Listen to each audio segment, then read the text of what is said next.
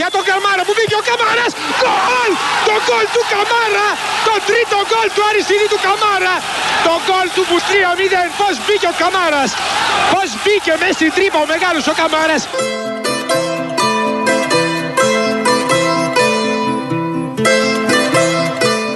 Κυρίες Δεσποινίδες και κύριοι, καλό σας μεσημέρι. Δεν ήταν δυνατόν να ξεκινήσουμε διαφορετικά την εκπομπή ακούγοντας την φωνή του Γιάννη Διακογέννη, έμελεσαν σήμερα, 13 Νοεμβρίου για τους προληπτικούς, λίγο πριν από το φινάλε του Μουντιάλ να φύγει ο κύριος Γέννης στα 91 του χρόνια. Πόπο γουστάρω να βλέπω κασκόλ Να βλέπω σημαίες να μπαίνουνε γκολ Πώς μας ενώνει και πώς μας δονεί Του Διακογιάννη η φωνή Αρχίζει το μάτς, αδειάσαν οι δρόμοι Η ώρα ζυγώνει, αρχίζει το μάτς Αρχίζει το μάτς, ερήμος η πόλη Τρέχατε και αρχίζει το μάτς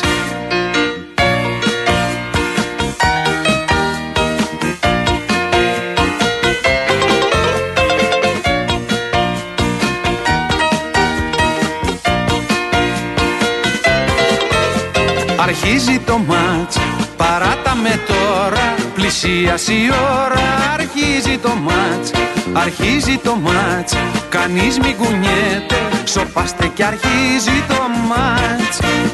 Πω γουστάρω να βλέπω κασκόλ Να βλέπω σημαίες να μπαίνουνε γκολ.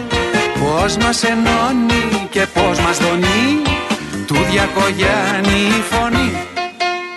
Αρχίζει το μάτς, παράτα με τώρα Πλησίασε η ώρα, αρχίζει το μάτς Αρχίζει το μάτς, κανείς μη κουνιέται Σοπάστε και αρχίζει το μάτς. Κι όποιος γνωρίζει τι φταίει για όλα αυτά Ας μου εξηγήσει μετά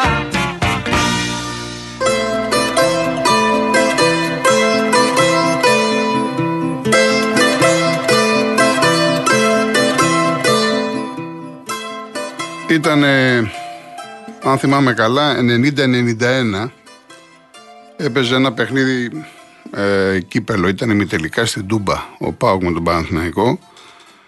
Ε, ο Παναθηναϊκός είχε κερδίσει εδώ 2-0. Εγώ πήγα πάνω μέσα στη Λοκαραγιανίδης να καλύψω τη Ρεβάν στην Τούμπα με διαιτητή το, το συγχωρημένο το Βασιλάκη. Είχε κερδίσει ο Πάουκ 1-0, αλλά πέρασε στον τελικό Παναθηναϊκός. Είχαν γίνει πάρα πολλά σε αυτό το παιχνίδι. Ε, και εγώ μαζί με κάποιους άλλους συναδέλφους από την Αθήνα, θυμάμαι το Μαγγέλη του Μελέκογλου από τον Ελεύθερο Τύπο, το συγχωρημένο τον Αλισανδράτο από την Αθλητική Ηχό, προπυλακιστήκαμε στους οπαδούς του ΠΑΟΚ. Ήταν μια πολύ δύσκολη μέρα. Τέλος πάντων, όταν γύρισα, τα εξιστόρισα στην εφημερίδα στο Καραγιανίδη και μου είπε: Γράψε ένα κομμάτι το τι ζήσατε. Και στην τελευταία σελίδα του φιλάθρου υπήρχε πολεμική ανταπόκριση Θεσσαλονίκη Γιώργο Κολοκοτρόνη. Μετά από δύο-τρει μέρες, με φωνάζει ο Καραγιανίδης στο γραφείο του, μου λέει: Πιάσε το τηλέφωνο και στην άλλη άκρη της γραμμής ήταν ο Γιάννης Διακογέννης. Ήταν η πρώτη μας γνωριμία. Θα μου επιτρέψετε να μην μοιραστώ μαζί σας το τι υπόθηκε. Αλλά καταλαβαίνετε, στην αρχή δεν είχα συνειδητοποιήσει και από τότε ζήτησα το τηλέφωνο του και με τον συγκεκριμένο άνθρωπο είχα μία επικοινωνία. Ο Γιάννης ο Διακογέννης, ο οποίος ε, στα δικά μου μάτια, ε, επειδή εγώ από πολύ μικρός ε, ασχολιόμουν με αυτό που ε, λέμε σήμερα ε, αθλητική δημοσιογραφία, ε, έπαιξε ένα σημαντικό ρόλο να μας δει ο κόσμος διαφορετικά. Δεν ξέρω αν η σωστή λέξη είναι καταξίωση, γιατί αν το αναλύσουμε σήμερα υπάρχει απαξίωση. Αλλά, εν πάση περιπτώσει, τον αθλητικό συντάκτη, το χώρο μας, ο Διακογέννης τον ψήλωσε, τον σήκωσε. Αποκτήσαμε ένα κύρος. Διότι ο Γιάννης Διακογέννης ήταν ε, ένας άνθρωπος πολύ προχωρημένος για την εποχή του. Ξέρω ότι ε, τώρα αν ε, μας άκουγε δεν, δεν του άρεσαν να τον υμνούν και ακούω σήμερα πολλούς συναδέλφους καλά κάνουν και αισθάνονται αρκετά πράγματα και θέλουν να πούνε περισσότερα και θέλουν να γράψουν και περισσότερα. Νομίζω ότι αξίζει τον κόπο, διότι δεν έφυγε ένας συνηθισμένος άνθρωπος. Για μένα έφυγε ένας θρύλος και το έχω ξαναπεί για το Γιάννη το Διακογέννη. Ότι ήταν ένας θρύλος. Και όχι γιατί έγινε τραγούδι του Λυκιανού. Ε, δεν υπάρχει ελληνικό σπίτι που να μην τον γνωρίζει, να μην τον αναγνωρίζει, να μην τον σέβεται. Αγαπούσε παθολογικά το Στίβο. Και όχι το ποδόσφαιρο. Το ποδόσφαιρο ήταν η δεύτερη του αγάπη. Κάποια στιγμή θυμάμαι μου είχε πει και το είχα διαβάσει και σε συνεντεύξεις του ότι προτιμώ να δω ένα πολύ δυνατό 1500 παρά ένα μεγάλο ποδοσφαιρικό αγώνα. Είχε λατρεία με το Στίβο. Και ξέχωρα από, από το ποδόσφαιρο που μετέδιδε, ήταν τρομερός speaker, αυτή η φωνή του ξεχωριστή που ακούσαμε τώρα και την περιγραφή στο γκολ του Καμάρα και σε πολλά άλλα μάτς κλπ.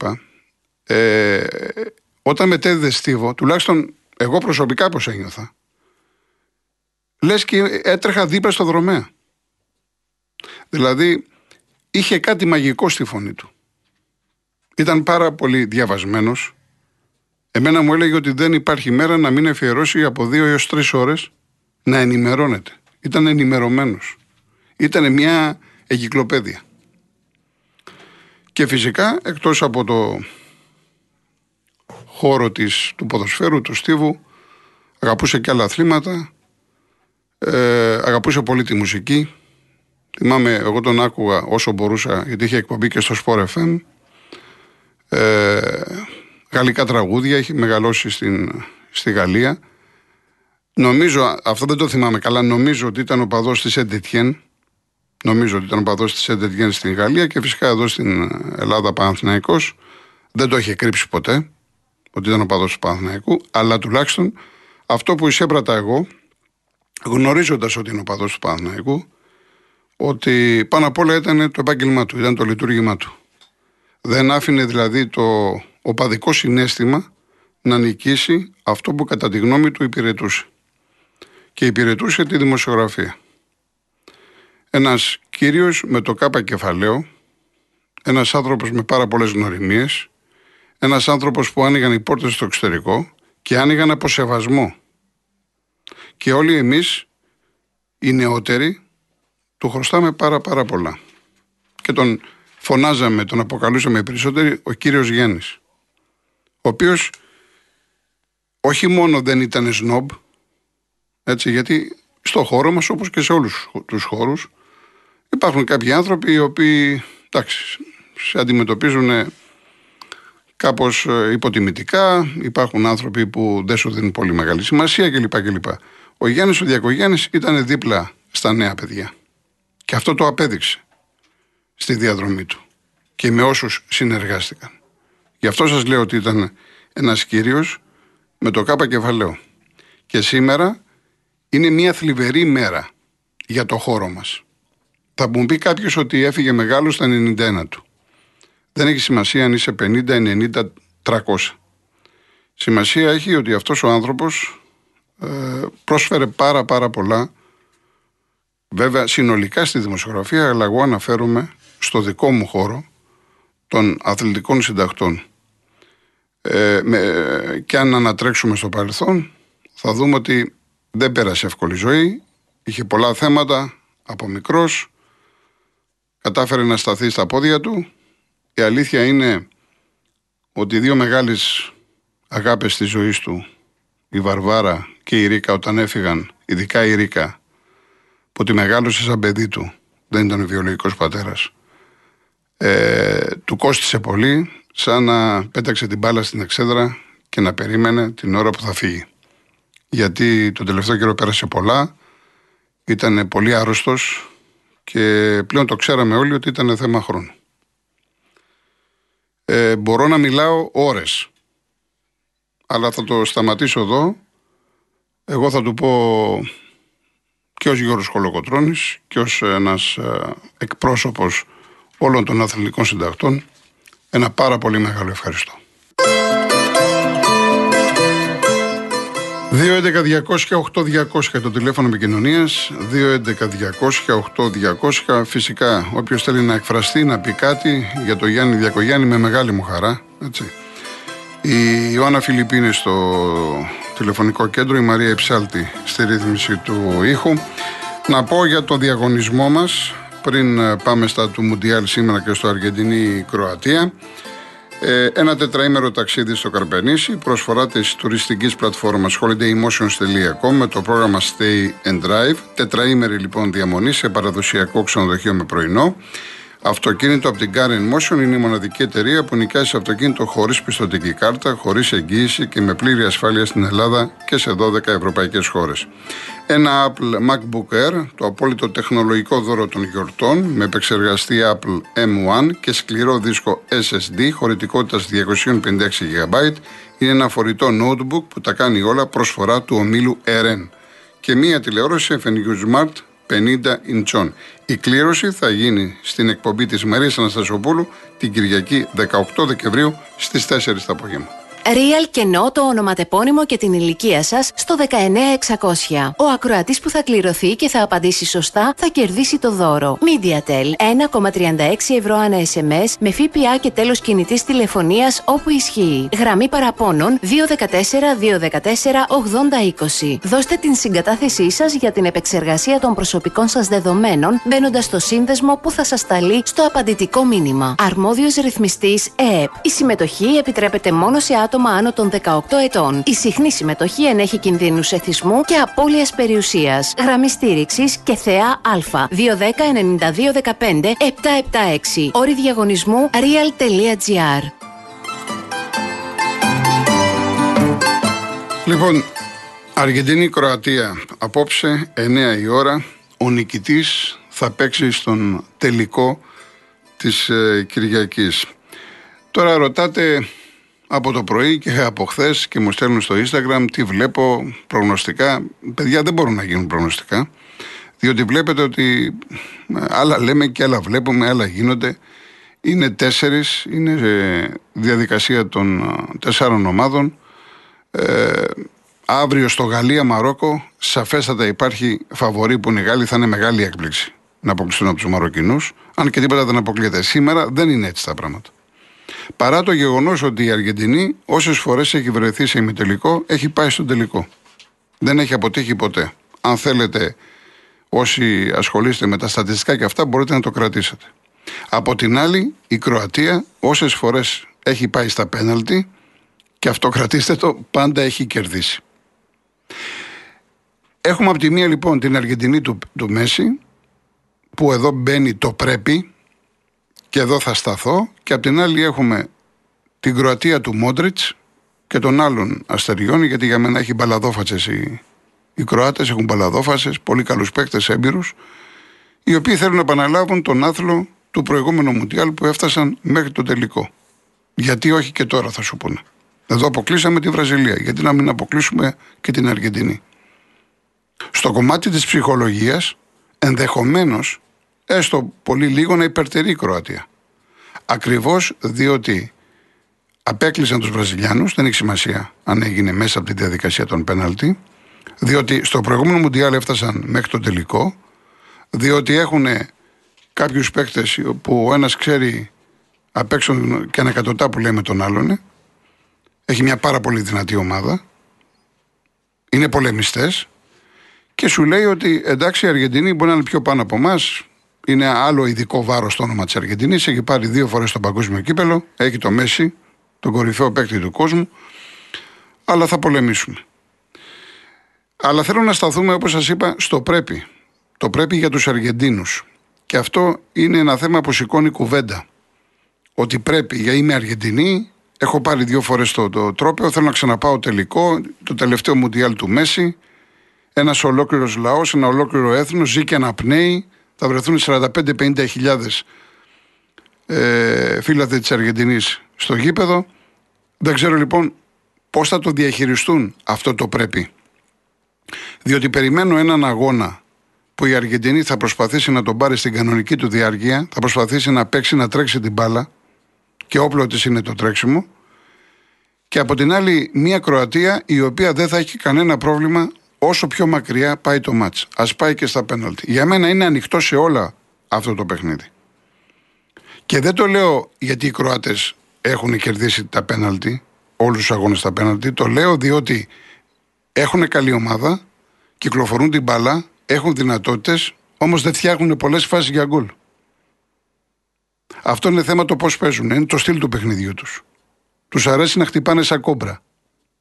Η Αργεντινή την τρέχει την μπάλα. Παίζει με ορμή. Παίζει με, συσσαγωγικά η λέξη, με θυμό, με ένταση. Έχει έκρηξη. Και ας είναι περιπατητής, όπως λέτε κάποιοι ο Μέση. Εκεί που περπατάει ο Μέση μπορεί να σου, κάνει, να σου ανοίξει άμυνες, να σκοράρει, να βγάλει assist, να βγάλει κάθετες, να κάνει απίστευτα πράγματα γιατί είναι ο Μέση. Και αυτό είναι το μεγάλο όπλο της Αργεντινής. Η οποία, η οποία δεν διαθέτει τα πολύ μεγάλα ονόματα. Αυτό στο Μέση, ο Ντι Μαρία. Εντάξει, τώρα ο Έντσο Φερνάντες, ανερχόμενο αστέρι που το βλέπουμε και στην Πενφύκα, ο Ντεπόλ κλπ. Αλλά από εκεί και πέρα δεν διαθέτει τα μεγάλα ονόματα. Διαθέτει όμως, τουλάχιστον από ό,τι έχουμε δει μέχρι τώρα και μετά το πρώτο μάτς που δεν της πήγε με τη Σαουδική Αραβία, τι διαθέτει ψυχή. Διαθέτει καρδιά, είναι αποφασισμένοι, έχουν δώσει αυτό που λέμε ποδοσφαιρικό όρκο μέχρι το τέλος και να το πάρουμε. Το ίδιο βέβαια ισχύει και για τους Κροάτες. Επομένως, προσωπικά δεν θα ρισκάρω κάποιο προγνωστικό. Για μένα, ό,τι και να δούμε θα είναι μέσα. Νίκη Αργεντινής, νίκη Κροατίας, παράταση, πέναλτι θα είναι μέσα. Σημασία έχει να δούμε καλή μπάλα. Όχι από τον έναν και από τους δύο. Αυτό να δούμε. Καλή μπάλα. Για το Γαλλία-Μαρόκο θα πούμε περισσότερα αύριο. Επίσης, σήμερα είναι η μέρα που έχει μπάσκετ. Παίζουν στην Ευρώπη οι τρεις ομάδες μας. Σε 7.30 η αρχή γίνεται με τον ΠΑΟΚ. Παίζει με τη Μάλαγα Champions League στη Θεσσαλονίκη, στο Παλατάκι. Κοσμοτέ 4, όσοι θέλετε να δείτε τον αγώνα του ΠΑΟΚ. Στις 8 το βράδυ στο ΣΕΦ, ο Ολυμπιακός υποδέχεται τη Φενέρ. Έχουν θεματάκια με τραυματισμούς και οι δύο ομάδες. Θα είναι κατάμεστο, πολύ μεγάλο μάτς, ντέρμπι. Ενδεχομένως αυτό το μάτς, κυρίε και κύριοι, του Ολυμπιακού με την Φενέρ να ήταν και τελικός Ευρωλίγκας. Μιλάμε για δύο πολύ μεγάλες ομάδες. Ε, Επομένως, ε, όσοι επιλέξουν να δουν τον μπάσκετ του Ολυμπιακού, εγώ θα δω το πρώτο εμίχρονο γιατί μετά θα δούμε το Αργεντινή-Κροατία. Ε, σαφώς θα δουν πάρα πολύ ωραίο θέαμα. Και στις 10 παρατέταρτο παίζει ο Παναθηναϊκός στην Ισπανία από, παίζει με τη Βαλένθια. Το μάτς του Ολυμπιακού Νόβα 4 στις 8, το μάτς του Παναθηναϊκού 10 παρατέταρτο ε, το Prime, Βαλένθια Παναθηναϊκός, ένας Παναθηναϊκός ο οποίος προέρχεται από τέσσερις συνεχόμενες νίκες. Είχε τρία χρόνια να έχει τέσσερις ερηνίκες. Αυτό λέει πολλά για την ψυχολογία των αθλητών. Βλέπουμε ένα Παναθηναϊκό ο οποίος τον έχει ανεβάσει πάρα πολύ ο Μπέικον. Και μάλιστα είχα δεχθεί χθε ένα ερώτημα από ένα φίλο του Παναθηναϊκού. Αυτό λοιπόν που έχω μάθει είναι ότι έχει υπογράψει και για τη νέα σεζόν σύμβολο. Και με, με ρώτησε ο φίλος πόσα παίρνει. Πάντως παίρνει πάνω από ένα εκατομμύριο ευρώ. Είναι μεγάλος παίχτης. Φαίνεται μπορεί να, να σκοράρει από το πουθενά. Μπορεί να παίξει μόνο στο εναντίον ολόκληρης άμυνας. Και είναι σημείο αναφοράς του παιχνιδιού του Παναθηναϊκού. Και μακάρι να δούμε και άλλους παίχτες.